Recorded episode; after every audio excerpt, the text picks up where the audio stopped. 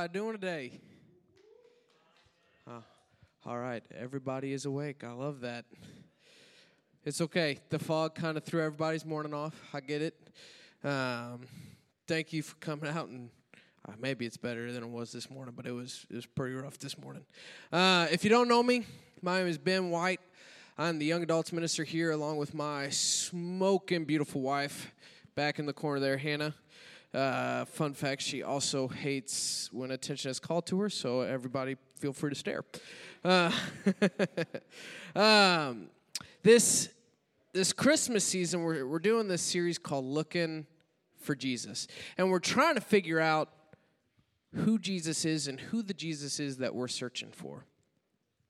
And, and so Caleb last week did a great job, and he talked about what we see is what we admire, and what we admire is what we reflect. Right? And so I want to know right off the bat what Jesus are you looking for? And, and we're going to get into our scripture today in a moment, but what Jesus, this amazing ruler, and he was going to kill all the Roman Empire and restore Israel to its former glory. Sometimes I don't think my Jesus is big enough to solve my problems. Sometimes I think Jesus expects too much of me. That's the Jesus that I look at consistently. And I constantly have to reframe my eyes to know that Jesus trusts me wholeheartedly. And that, yeah, He does give us more than we can choose sometimes. That's, that's where we learn dependence. And I want to know if whatever Jesus you're looking for is, how is it working out for you? How is what you are seeing and searching for and what you're admiring in Jesus being reflected back into your life? It's not just enough to look for Jesus if we're not actively learning from him, if we're not actively growing from him. Otherwise, he's just another person. Oh, he's a great man. A lot of people thought that, and that was it. And today we're probably going to talk we're going to talk about, we're not probably going to talk, we're going to talk about it. One of the most underrated of Jesus's kind of identities. So if you have your Bibles, turn with me to Matthew 2, otherwise it'll be up on the screens for you. It says, Now after Jesus was born in Bethlehem of Judea in the days of Herod the king, behold, wise men from the east came to Jerusalem, saying, where is he who has been born king of the Jews? You never, ever, ever go into another man's house and say, Hey, I heard there was a new man of the house. Where's he at? Because they'll get offended. The same re- way you don't go when it rose. And I've come to worship him. When Herod the king heard this, he was troubled, and all Jerusalem with him. And assembling all the chief priests and scribes of the people, he inquired of them where the Christ was to be born. They told him in Bethlehem of Judea, for so it is written by the prophet. And you, O Bethlehem, in the land of Judah, are by no means least among the rulers of Judah. For from you shall come a ruler who will shepherd my people Israel. Then Herod the, summoned the wise men secretly and ascertained from them what time the star had appeared. I don't know about you, but anytime somebody summons somebody secretly, they're usually up to no good. 100 percent. Unless they're planning a surprise, Hannah can usually tell when I'm planning a surprise, so it's not really secret for more than a day. It says, And he sent them to Bethlehem, saying, Go and search diligently for the child. And when you have found him, bring me word that I too may come and worship him. After listening to the king, they went on their way, and behold, the star that they had seen when it rose went before them until it came to rest over the place where the child was. When they saw the star, they rejoiced exceedingly with great joy. And going into the house, they saw the child with Mary, his mother, and they fell down and worshiped him. Then, opening their treasures, they offered him gifts of gold, frankincense, and myrrh. And being warned in a dream not to return to Herod, they departed to their own country. A couple things to look at here. Jesus was the only baby that has ever been born a king. Most kids, when they're born under a king, are born princes. And most kids that are born after a king dies aren't really considered in their lineage because somebody else has taken over. Jesus is the only baby says born king of the Jews. And and that title might not sound like much, but the reason that it caused so much uproar in Jerusalem was because Jews were thought of less than. Nobody really liked them. Herod hated them. And to say that a new king of the Jews had been born right under his nose and he had no idea about it made him angry.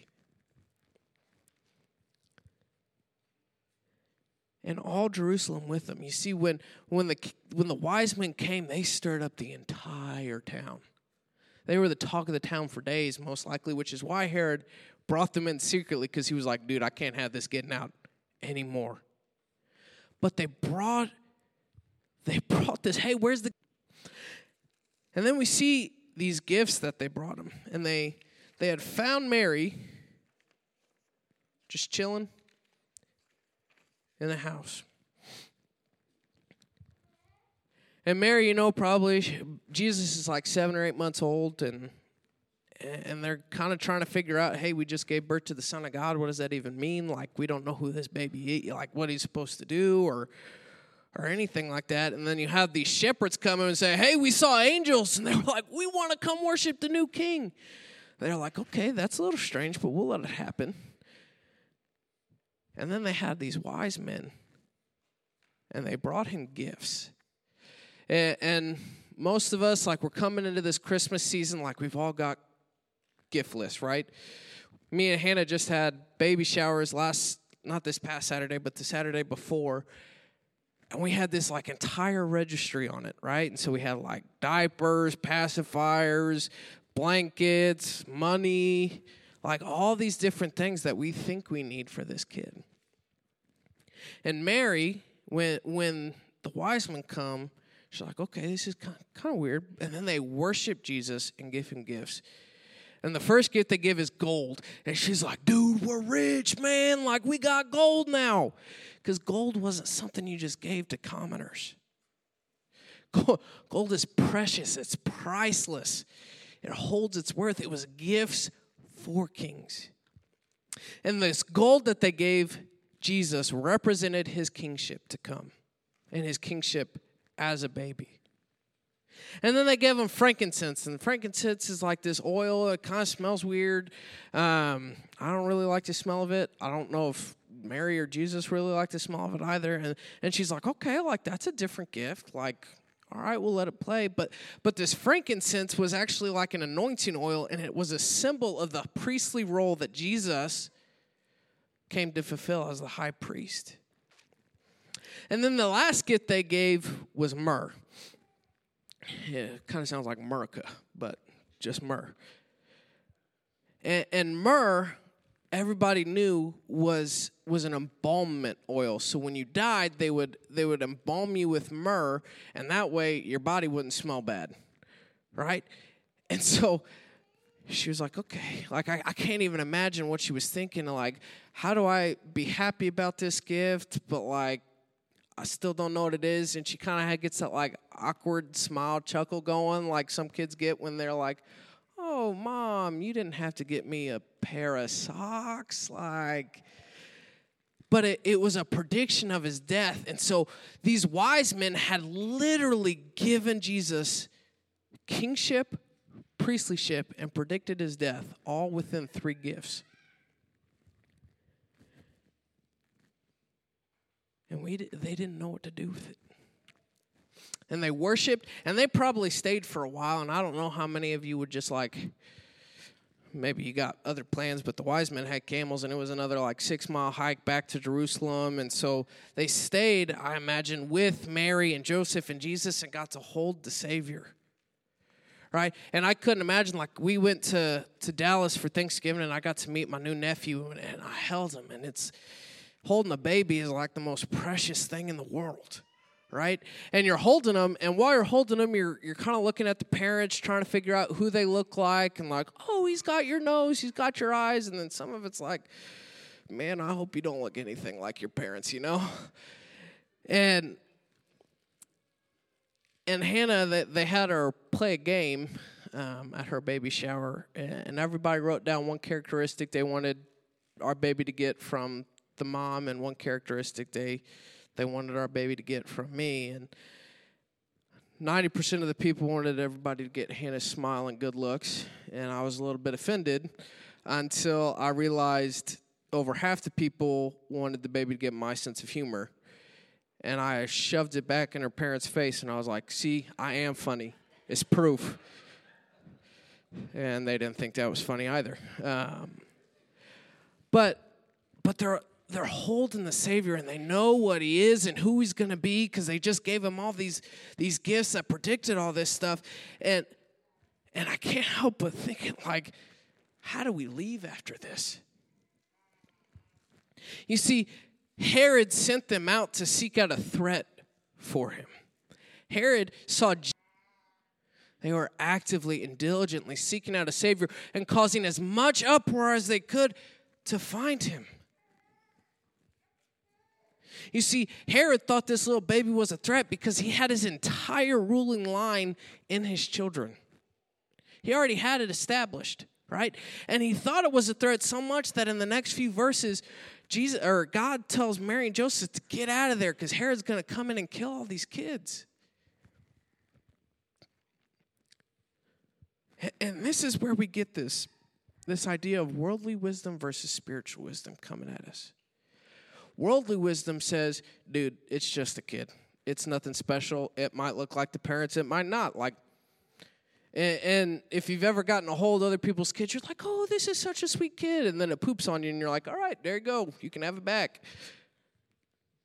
Spiritual wisdom tells us what the wise men understood. Dude, this kid is the savior of the world, and they don't even know it. So we got to tell everybody about it. And they gave them gifts. And, and we're going into Christmas time, and, and we got all these kids in the service with us too. And so, kids, I'm going to need your help. If you could tell me one gift that you put on your Christmas list, what is it? What you got? A new bike? A unicorn blanket? A new bike and a unicorn blanket. See, I just did half of your job for you. Drum or drone or drums? A drone? All right. I mean, that's a little higher end mother in law. Dude, they were ready for Christmas in like September. Asking for Christmas. If you ask for Christmas gifts in September, you seriously have a problem because you haven't even gotten past Halloween and Thanksgiving yet. There's like other holidays you got to get through before Christmas. But they asked, right? And, and we we know we ask for things and we want to ask for things for Christmas, but we don't know how, so we make this list and and then parents spend half their time trying to get this one item that they really want like is it the right unicorn blanket or is it the right bike or man, I hope this is the right drone for them. And it, it takes us forever, but half the time we don't even know what to get people because they never ask. Jesus and Mary didn't ask for they might have asked for gold. Mary was like, "Hey, we need money," you know. But but they didn't ask, and yet God knew what they needed. But in Matthew 7, we see the importance of asking. Matthew 7 7 says, Ask and it will be given to you. Seek and you will find. Knock and it will be open to you. For everyone who asks receives, and the one who seeks finds, and the one who knocks it will be opened. Or which one of you, if his son asks for bread, will give him a stone? Or if he asks for a fish, will give him a serpent? If then you are you who are evil know how to give good gifts to your children, how much more will your Father who is in heaven give good things to those who ask? You're not going to give your daughter a unicycle when she asks for a bike, right? Because then she's going to end up falling straight on her face and it's going to hurt and you're going to have to deal with the consequences. Right? But if, if your daughter asks or your son asks, like, Dad, I really want this, or Mom, this is like top tier. Like I told Hannah, like one of my most asked for things is a watch, and I gave her specific picture, like, this is what I want, right? And, and that's what we do. Like at Christmas time, we we gotta tell each other what we actually want. Otherwise, like I could get any old watch, you know. But if we don't ask, how is anybody going to know what you need? If we're too ashamed to ask, it's like, dude, I need money this Christmas. I don't know where my next paycheck's come from. I don't even know where my next meal's coming from. If we're too ashamed to ask because we're afraid of judgment from our brothers and sisters, or we're trying to hold to this higher standard of this is the class I want to be represented in, we're losing out. And our needs aren't being met. And and this preaches real well, and all you got to do is ask, and God's to give it to you. And if that's the case, I'm still waiting for my new shiny Toyota Tacoma to come rolling up in my drive. And he says, What causes quarrels and what causes fights among you? Is it not this that your passions are at war within you? You desire and do not have, so you murder. You covet and cannot obtain, so you fight and quarrel. You do not have because you do not ask. You ask and do not receive because you ask wrongly to spend it on your passions. God doesn't care so much as what you're asking for as the heart behind what you're asking for. He cares way more about, hey, why do you actually need this time? Hey, why do you actually want to have patience? Why do you actually want X? Why do you want a new truck? Something he constantly asks me. I say, because uh, it looks cool, you know? Why not? But he cares about the heart. And so, what, what are the hearts behind your ass? Like, I ask for Legos a lot just because it's something like it's a toy that I can manipulate and build with, and it's fun to build, right? It has a purpose. You got a bike because you want to go places. You want a blanket because you want to stay warm and look cool doing it, you know? You want a drone because, I mean, who doesn't want a drone? They're awesome, you know? But it's it's that heart behind the ask of like, God, I really need patience. And here's why. God, my, my kids are pushing my, my patience and I'm at my breaking point. Or God, I need I need peace because my anger is overflowing. He cares about the heart of the ask. But James also says, you, ah, you do not have because you do not ask. How much of our ask and how much of the stuff that we need and we want and we know we need and we want do we just keep inside? Said, God, if I only had a little more patience, Oh, Ask me for patience, you dummy. God, if I only had X amount of stuff, or if I could only have a little more time, or if I could, if I had this or this or this, he's like, dude, just ask. I know what you need. And he wants to give it to us. Right? He knows how to give good gifts because we know how to give, give good gifts. Like, you're not you may or may not get a drone, but I can guarantee you're going to get some of the stuff on your parents' list, right? Or on your list that you give to your parents. Like they're not going to look at your list and say, he's been super naughty this year, we're just going to shred it. You get coal. But if we don't ask, we never get. And so today as we as we wrap up, I, I want to know one, are you are you looking for the gifts of Jesus? His, oh God, you're so good at patience and, and peace, and I, I need some joy. Or are you looking for the gift of Jesus? Because the wise men saw Jesus as a gift, the gift right? And if Caleb, what Caleb said is true, and I believe it is, that we, we look at what we admire and we reflect that, then we're going to reflect that gift of Jesus just by sitting with Him. To the point where we don't always have to ask for joy or peace. Man, we're, we're so in love with Jesus and we understand the gift that He is that it just comes out. And people are like, dude, you're a little too joyful. I can't make you angry and I don't know how to. Like, why, why don't you get angry at this stuff?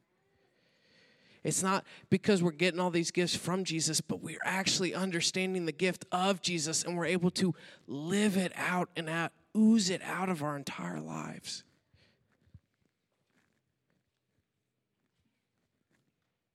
What do you need from Jesus today? What are, what are you willing to ask Jesus for? And, and what are you not willing to ask Him for? Because there's some junk that's like, dude, I don't even want to tell you about it. I, I don't want you to know this, Jesus. Like, but he's like, dude, if you would just give it to me, if you would ask, I would take that away and I would give you something so much better.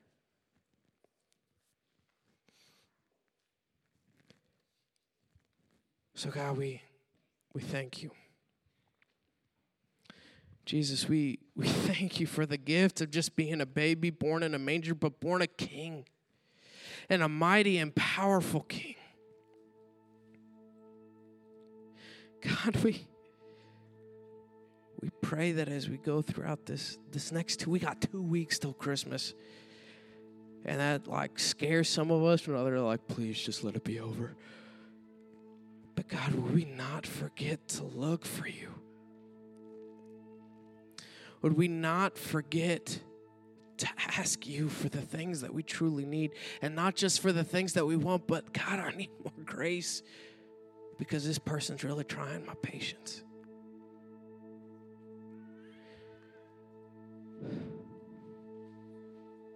Father, would we come to you and just sit in your presence and understand the true gift that you gave us thousands of years ago? Would we understand that, please?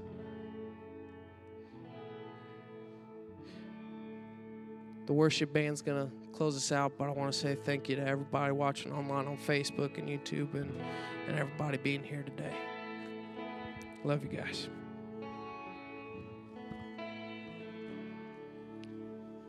What a important message for us to hear this morning.